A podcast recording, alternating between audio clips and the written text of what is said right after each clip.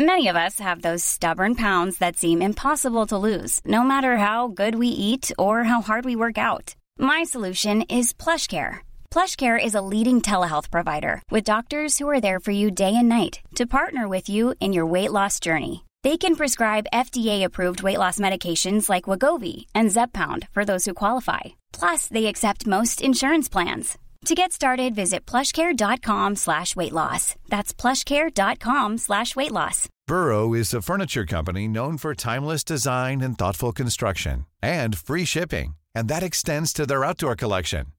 Their outdoor furniture is built to withstand the elements, featuring rust-proof stainless steel hardware, weather-ready teak, and quick-dry foam cushions. For Memorial Day, get 15% off your Burrow purchase at burrow.com slash ACAST and up to 25% off outdoor. That's up to 25% off outdoor furniture at burrow.com slash ACAST.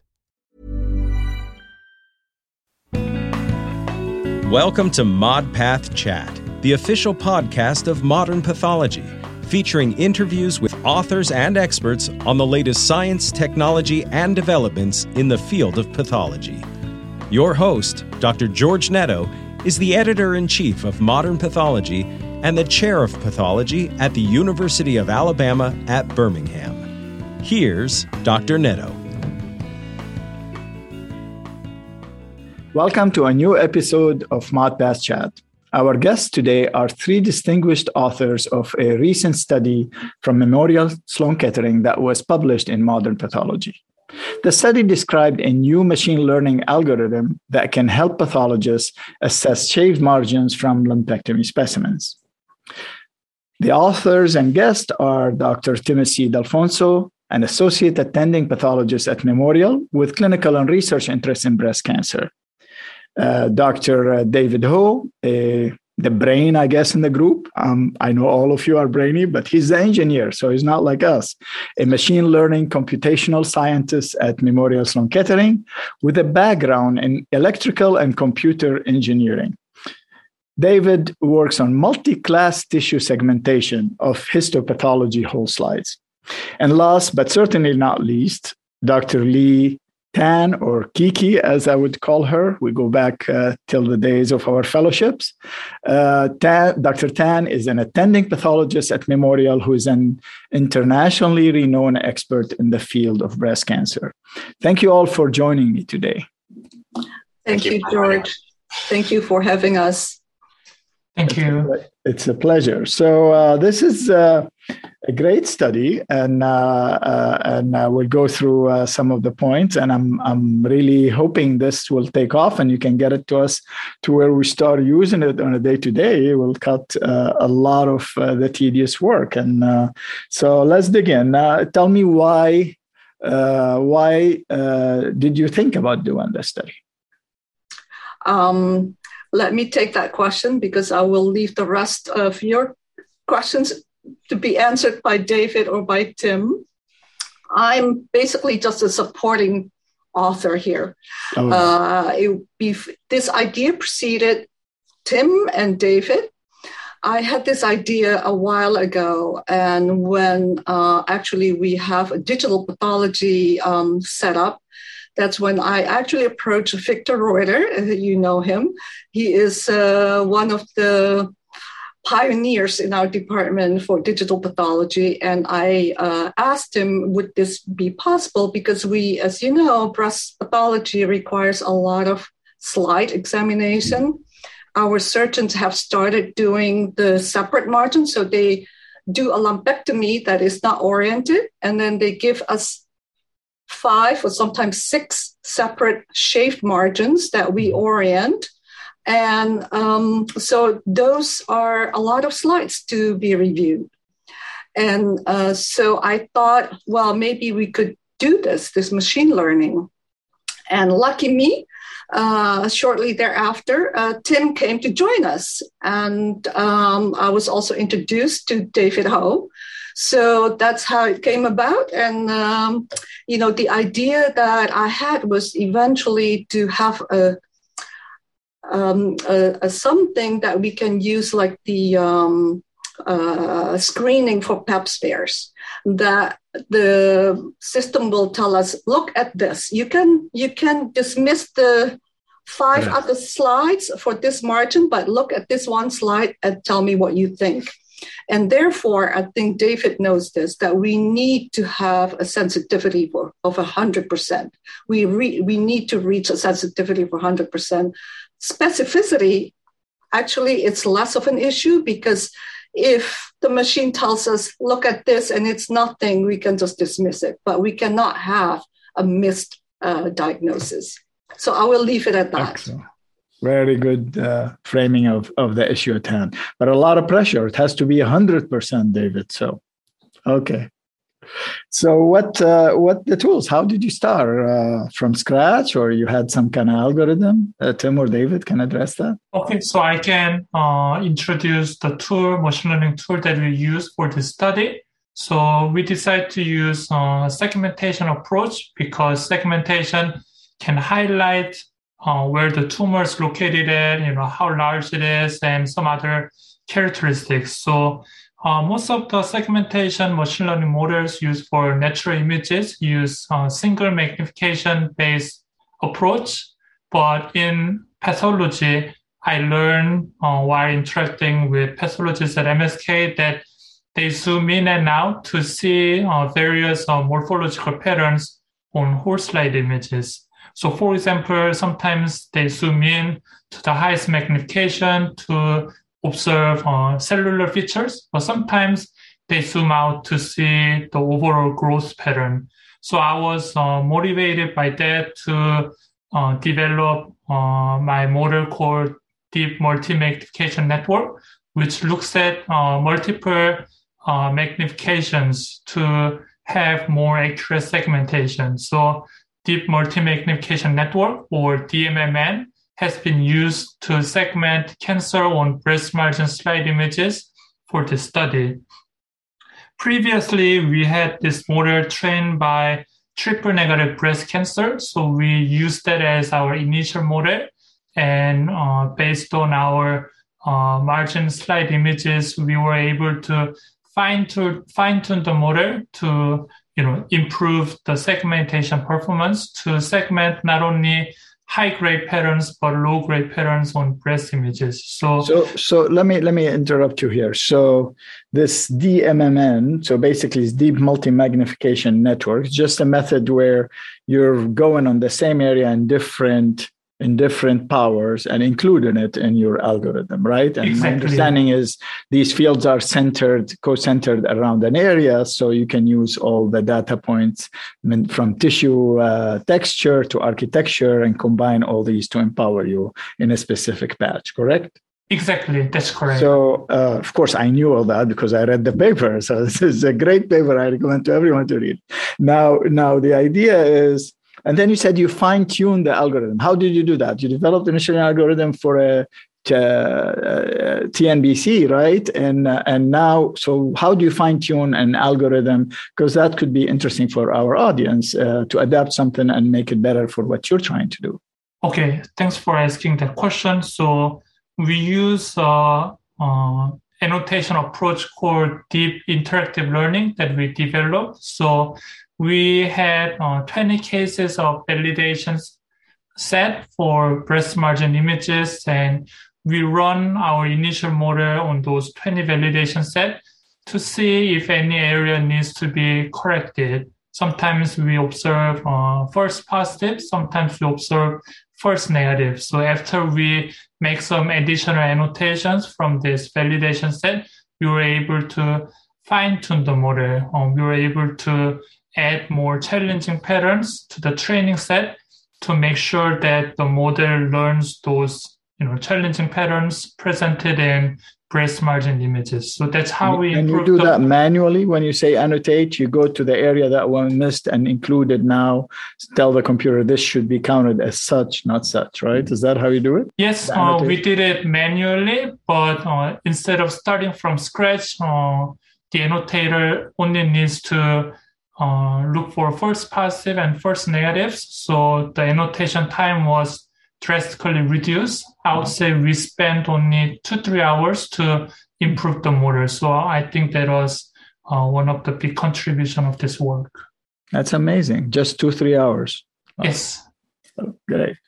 So, well, and after I'm, you I'm not it, sure. I think Sorry. Tim uh, put in a lot of work annotating the slides. There were a few rounds of um, annotation, and even during the study, we further fine tuned the model, not through more annotation, but but it, yes, it, it is quite tedious uh, manually annotating some of these cases. Yeah, but I mean, for that initial TNBC, go into that. Probably that's what uh, David was referring. But uh, I'm aware that even after when you move to the validation set, you had to annotate again and fine tune, right? So Yes. it's a reiterative process. So yeah, so so Tim, uh, tell us about uh, the next steps. So the, Right. you applied the system. So we wanted to apply um, David's model to um, a set of lumpectomy margin images. So the first thing we did was want to identify um, lumpectomy cases in which basically all the slides were scanned and into our MSK viewer. We have um, our own MSK viewer that was developed here where we can uh, view images, make labels, annotate, uh, take pictures, things like that. Um, and we're fortunate enough to have a very busy slide scanning uh, capabilities here at MSK, scanning about 15 to 20,000 slides uh, a week. Um, we're also scanning a lot of biopsies, or pretty much all the core biopsies prior to them being uh, delivered to our mailboxes. So, so we're lucky to have a lot of cases, retrospective cases that were completely um, scanned. And so we first wanted to uh, focus our study on basically just invasive carcinoma, ductal carcinoma, no special type, um, and DCIS in margins. Just can the model identify this uh, in the margins? We didn't focus on any special histologic types. As you know, breast cancer is very heterogeneous, and a mucinous carcinoma looks much different than a triple negative high grade cancer. Uh, so we focused focused on the ductal NOS types, and um, we retrieved. Um, essentially a set of lumpectomy cases um, of various in which the tumors had various histologic uh, grades um, as and have margins that are both benign and have carcinoma in the margins. And um, as is our in our routine practice the majority of the margins that we evaluate are benign. And we look at uh, quite a few slides. As Kiki, mentioned uh, one to six slides per margin times five or six margins uh, per case. So you can be looking at over 35 40 slides in, in some cases. So um, we uh, imported all these images into the viewer. Um, for each margin image, I, re- I reviewed all of them um, and established a ground truth as positive for carcinoma or negative uh, for carcinoma, and whether it's invasive or DCIS. So we established these ground truths, um, and we uh, ran the algorithm on um, a series of um, 408 whole slide images. Uh, this was our validation set. Um, of which 85% were benign images or benign um, slides, and about 15% had either DCIS or uh, invasive carcinoma in the margins. So, and this was from 98 separate uh, shave margin specimens. Um, and at that point, we got um, uh, an area under the curve of, I believe it was 0.941. It was it was a good results, but we had um, a lot of false positives. So that's when we went back and re-annotated um, mm-hmm. certain false positives. And margin specimens often have a lot of biopsy site changes, um, cautery artifact, and there were some other sources of false positives that were even just a little unexpected, like certain fibrocystic changes. So um, we went back um, and annotated those, as well as some other um, other features or tissue features that we saw that were causing false positives, uh, and ran the algorithm again, and uh, did have better results with um, fewer false positives. Um, we established a pretty high sensitivity, but th- we found the algorithm did miss, or the model did miss a few cases of carcinoma, and these were basically small, well differentiated invasive carcinomas, or basically single ducts of low low grade DCIS that um, make the benign. Exactly, yeah. Um, and also some DCIS, also intermediate or low grade. Right, exactly. Very small foci, and um, they were just not interpreted. They weren't segmented as carcinoma uh, by the model. So, and these, I mean, to put it into perspective, these were only four cases, but still, you know, you, you cannot afford the single margin because uh, the task was handed from Kiki. It has to be 100%, and rightly so. So, That's even right. the sensitivity was above 90%. Yeah, you still right. uh, wanted it to be higher. I just want to remind our audience, if, I, if I'm correct, if not correct, correct me, please, that uh, the segmentation or the model that David uh, and, and Tim developed uh, was just telling us it has cancer, no cancer. So it doesn't distinguish DCIS from, from uh, invasive, correct? That's and correct. then just tells you there is tumor there. And then, of course, when you're looking, signing out the case, uh, mm-hmm. it's just already that area segmented for you and you can classify it further, correct? Correct. That's correct. And why did you do that, David? Is it harder to to to, to create three categories? Because it would seem to me as a prostate guy who's very simple-minded dcis versus infiltration you guys don't have that inf- i guess you have invasive cribriform but why was that? Oh that's a very good question. Uh, one of the reason is uh, our initial model uh, triple negative breast cancer model doesn't have any dcis uh, during training.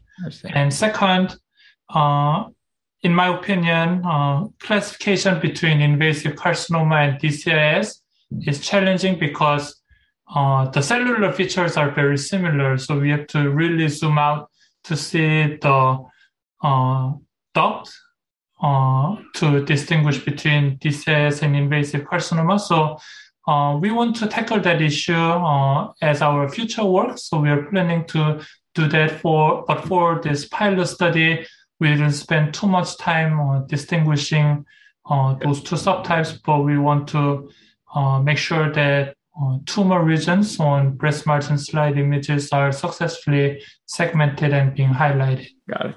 And for the, what you're what what Kiki trying to achieve, you know, is just you wanna you know just point to the tumor. It's not like you want to sign the case by the computer, correct? Right. Exactly. And also, in um, if I may chime in, uh, George, in uh, in breast currently, um, for the margin status, whether you're dealing with invasive or in situ carcinoma, DCIS, I'm not talking about LCIS, DCIS, or invasive carcinoma, it um, has actually not that much difference in clinical uh, management because if there is something, then the surgeon decides whether uh, to go back or not, depending on uh, at some point the volume. I think volume for DCIS in margin might play a role in the future. And uh, there are nuances in the treatment, uh, in the management of uh, those positive margins. Currently, if you're dealing with elderly patients, some surgeons don't even go back if it's mm. just very little DCIS left. The grade of the DCIS plays a role. Hmm. So yeah, this is just the start. It's we have a long way to go. And my understanding is the distant also uh, it's your plan in the future yeah. to from ink distant because all this is telling you there is a, in that section but it's not interrogating how far from ink is that that's correct yes and that, that's left for future studies yes and, and right. David's technique is really will allow us eventually to measure the distance to the tumor because you can, you know, with this segmentation model, you know where it is in reference to the margin. What a fascinating study. Uh, so, uh, so you're gonna crank it up to a better. You're optimistic about getting it to 100 percent, and uh, addressing also the lobular, which we don't have time to talk about. It wasn't included here, correct? Yes, yes ultimately. You, you, don't see cool. you don't see technical barriers, David. You you have confidence that you can do something like that. Yeah, I'm confident. We're confident, and uh, we're uh, trying to make that make that happen right now. Excellent. Well, we look forward to that follow-up study, and you know where to send it. You know, to the best journal. uh, well, this is wonderful. You may even get another podcast, uh, become a rock star. so, thank you all. Thank you, Kiki. So nice to see you again, and uh, thank you to the brilliant young uh, scientist and pathologist. And uh, I, am really honored to have you, and look forward to future interaction. Thank you for having Thank you very much, George. Thank you. Hope to see you soon. Thank you. Bye bye. Bye. Any opinions expressed in this podcast are the speaker's own and do not represent the views of Modern Pathology, Springer Nature, UAB, or USCAP. Your ModPath Chat host and scientific director is Dr. George Netto.